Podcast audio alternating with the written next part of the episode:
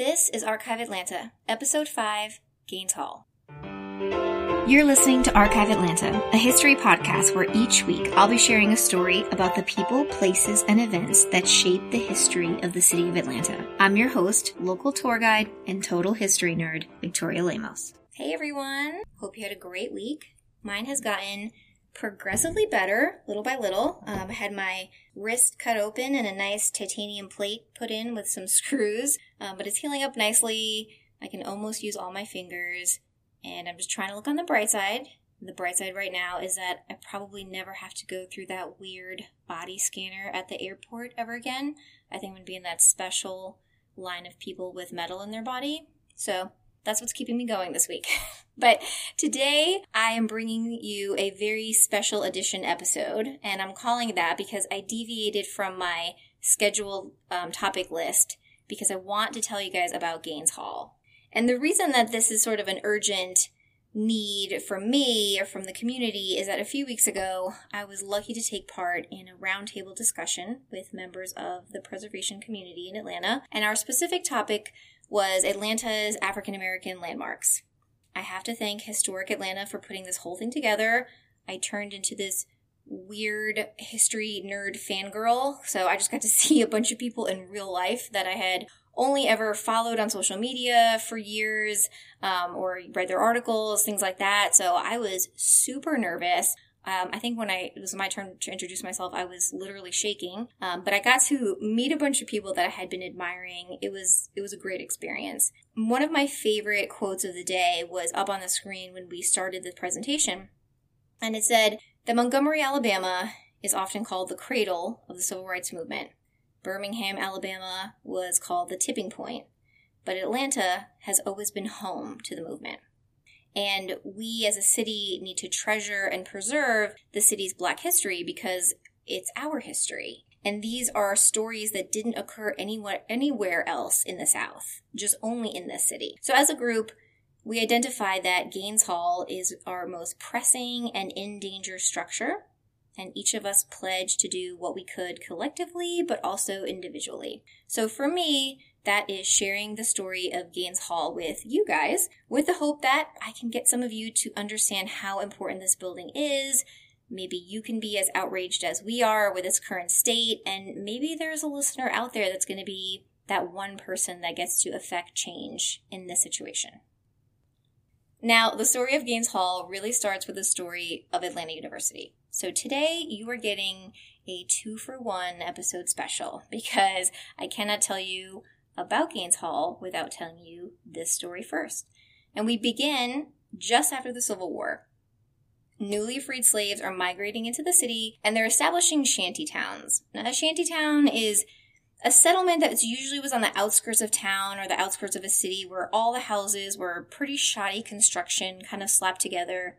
No city services whatsoever. Um, many of them were um, flood prone. It was just not a great place to live. But right after the war in Atlanta, we had five shanty towns that had formed. And they each had names. So they were named Shermantown, Jenningstown, Beaver Slide, Mechanicsville, and Summerhill. Now, those last two might sound familiar because those are actually neighborhoods still in Atlanta with the same name. So I think that's really cool. And I was thinking I've got to do an episode on that in the future. But Jenningstown is the one I want to talk about today. It was in the first ward. It was a shanty town built in 1869 at the very top of Diamond Hill. Now, the population after the war in Jennings Jenningstown was about 2,500 people, and almost all of them were black, with the exception of a few white missionaries that were living there.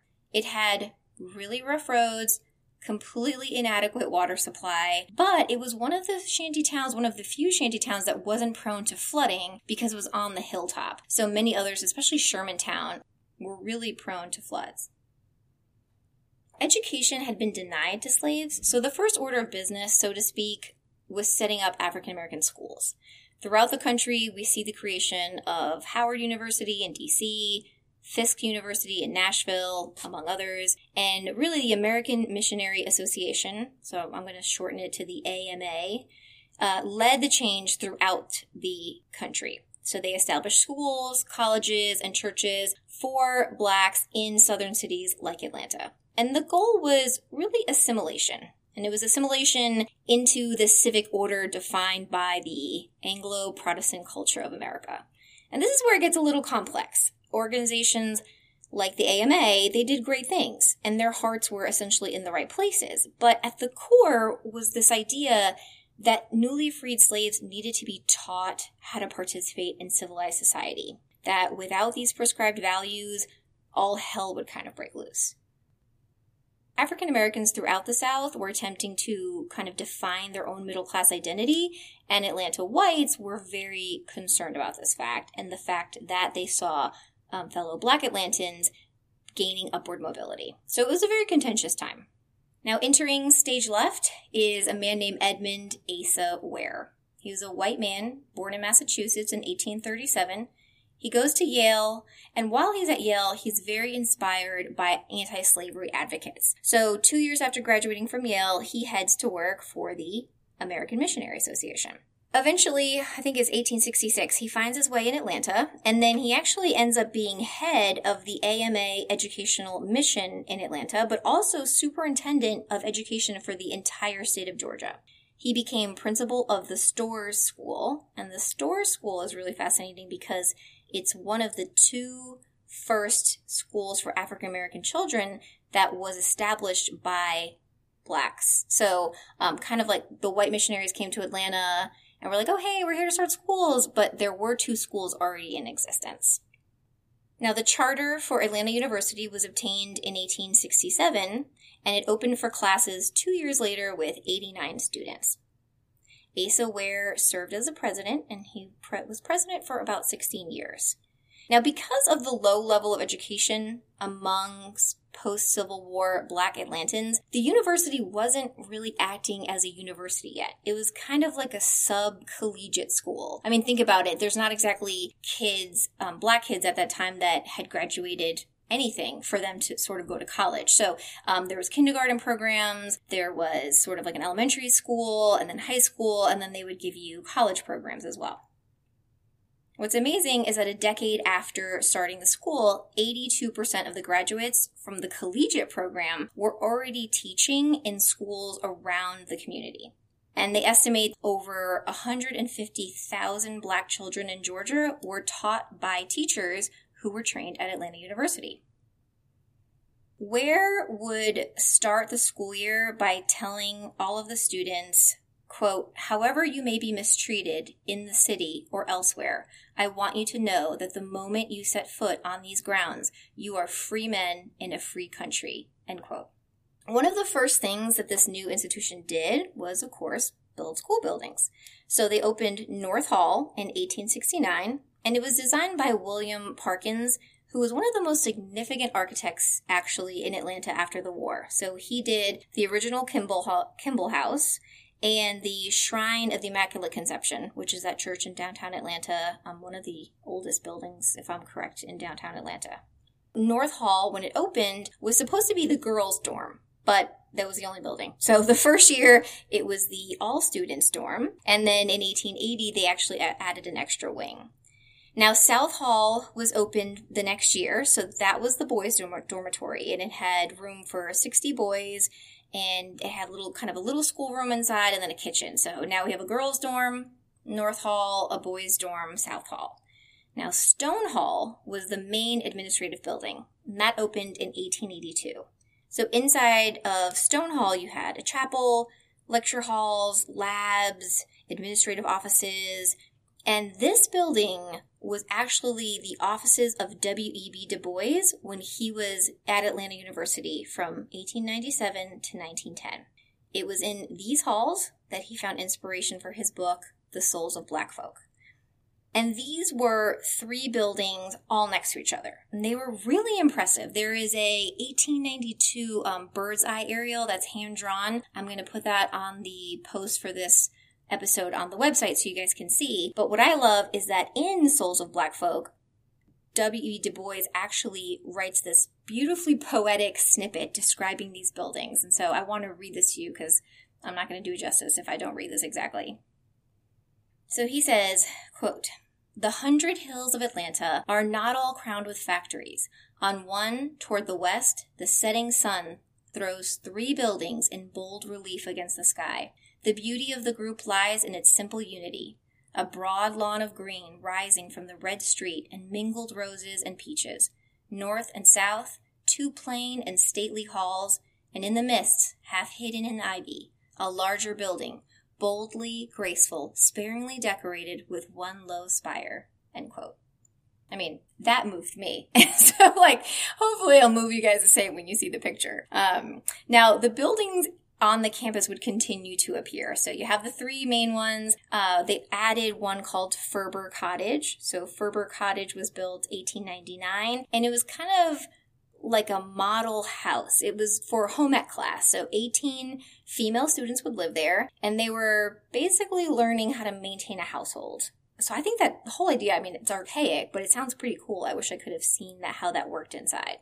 By 1905, um, they added four more buildings, and one of them included a Carnegie Library, which was possibly one of the oldest libraries for African Americans in the city. I know that when I read about the Auburn Avenue Branch Library, that wasn't built until the 20s, but the only books available for black doctors, lawyers, and other professionals, let alone the working class, were only on the west side at Atlanta University. So there was no other access to books for blacks.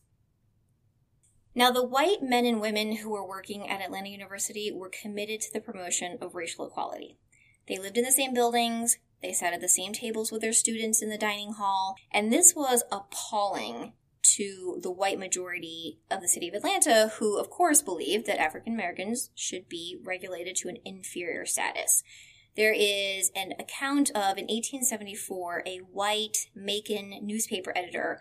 Uh, the governor would have this trip basically where he let people go to the university and see how they were doing if that makes any sense so they would they were able to see how the students were learning and kind of give a little report i don't even want to repeat what this newspaper editor said because it was so horrible but the man was horrified at seeing the races come together in the dining hall and sit next to each other and talk to each other. And he wrote in the newspaper how horrible this was and just I mean, how detrimental this was to the society. Now, it wasn't long before classrooms were also integrated. So, when faculty, white faculty at the school had children that became of school age, they were usually not welcome in the white schools of the city. So, they attended classes with black students. Now, noting this, city officials started to demand that faculty children attend the white public schools. And they threatened the university with the loss of its state appropriation, which I think it was about $8,000 that they got every year.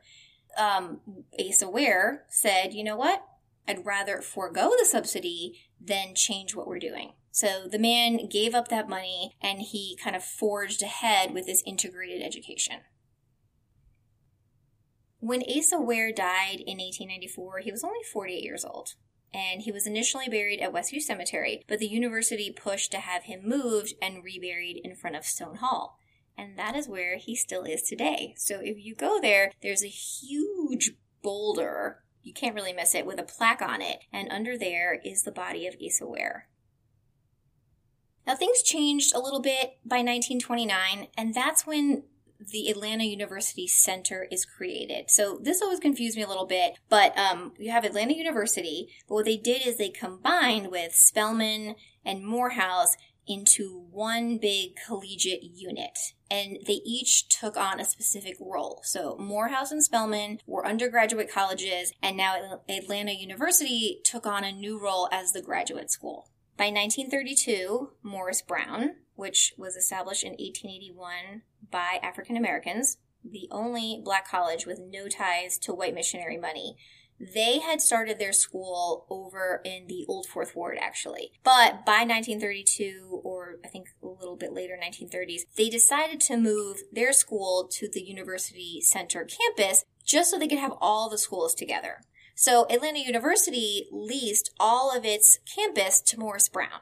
So now all the schools are together, and Atlanta University kind of just moves up the hill a little bit.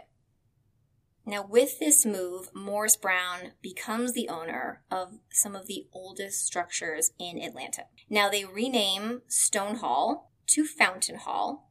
They rename North Hall to Gaines Hall. And they actually demolished South Hall and replaced it with a science lab. Not the best move, but hey. so to recap, because I think this is the first time I've actually said Gaines Hall, what I've been calling North Hall is renamed Gaines Hall, and then Stone is renamed Fountain. By 1988, Atlanta University is experiencing some financial difficulties, so they merge with Clark University, and the official name going forward is Clark Atlanta. So that might bring more bells for you guys because that's what it's known now. So you can go to Clark Atlanta, you know, sign up tomorrow if you'd like.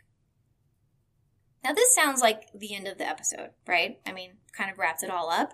Unfortunately, the story is far from over and it gets a lot more complicated from here on.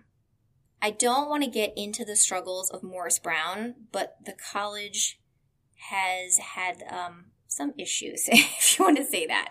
Now, in 2014, the college sold 36 acres of land kind of to get a handle on its finances. But the people who bought the land was the city of Atlanta, who bought 30 acres, and then Friendship Baptist um, bought the other six acres. So the city of Atlanta pays $10 million for 30 acres and included all of the buildings that I just told you about. Now, the problem is when Atlanta University deeded this land to Morris Brown back in the 1930s, they did it with a clause that says it must always be used for educational purposes, or else ownership would revert back to Clark Atlanta. What does not compute for me is that while the city of Atlanta is making this purchase, Clark Atlanta is over on the side practically waving their hands going, hey, we actually own this. Kind of like at a wedding when the priest asks for objections, except here, the metaphoric couple got married anyway, and they shouldn't have. Clark Atlanta filed suit against the city and won every single court case. So, uh, just I think in June of this year, Clark Atlanta officially got this land back. So let's recap that. The city of Atlanta spent $10.5 million to buy this land, also spent court fees, and never got to keep it. But it gets even more fun. A year after the city purchased it, Gaines Hall catches fire. Now they had an insurance policy on it, and they ended up getting $1.4 million. Small steps were taken, but nothing substantial was ever done. So you have a building catch fire, um, and at this point, we're talking about two or three years ago. You can't just leave it there, but that's what they did. So we have Gaines Hall, Fountain Hall, and Furber Cottage, all owned once again by Clark Atlanta. But as someone said in our meeting, you can't steal someone's car, crash it, and then give them back the total car and walk away you have to return it in the same condition. And this is sort of where the stalemate is. So both sides say they're working together, but nothing actually gets done. The city of Atlanta needs to restore Gaines Hall to the condition it was when they bought it, and then they need to give it back to Clark Atlanta. Meanwhile, Gaines Hall sits and crumbles day after day, and now estimates for rehabilitation are around $12 million. The thing is, the new Mercedes Benz Stadium is very literally in Gaines Hall front yard. I'm not kidding. When I was standing in front the other day, I felt like if I had a rock, I could hit it. So we've built a brand new stadium. And not just that, we've spent about $25 million to build a very fancy pedestrian bridge for the Super Bowl two blocks away from Gaines Hall. So here you have these buildings rotting right next to all of this excess happening. And I didn't even mention, but Fountain Hall is also boarded up. So even though it didn't catch fire and it's not crumbling, it is boarded up and headed that way. Gaines Hall is a monument to the founders of Atlanta University's vision. This biracial society, basic human civil rights. All of the students and teachers came together and they did things here that didn't happen anywhere else in the US. And there's a quote from a um, Georgia State professor that I love that says, It was one of the first signs of what Martin Luther King Jr. would call the beloved society, but nobody knows about it. So for this weekend, I ask that you find someone to tell this story to, but better yet, go see Gaines Hall with your own eyes. It's right next to Furber Cottage. Um, there's a lot there on that block to see. It's really easy to just drive right up and take a look, and you can see the condition that it's in. If you're a resident of the city of Atlanta, contact City Hall, email your council member, and tell them that this building needs to be saved. All right, I'm off the soapbox. But if you're enjoying the podcast, please subscribe, leave a review, and tell your friends about it. Visit archiveatlantapodcast.com for a ton of pictures I have about um, Gaines Hall and the buildings around it. Now, I also put some links to a few great books that I read for this episode that I highly recommend.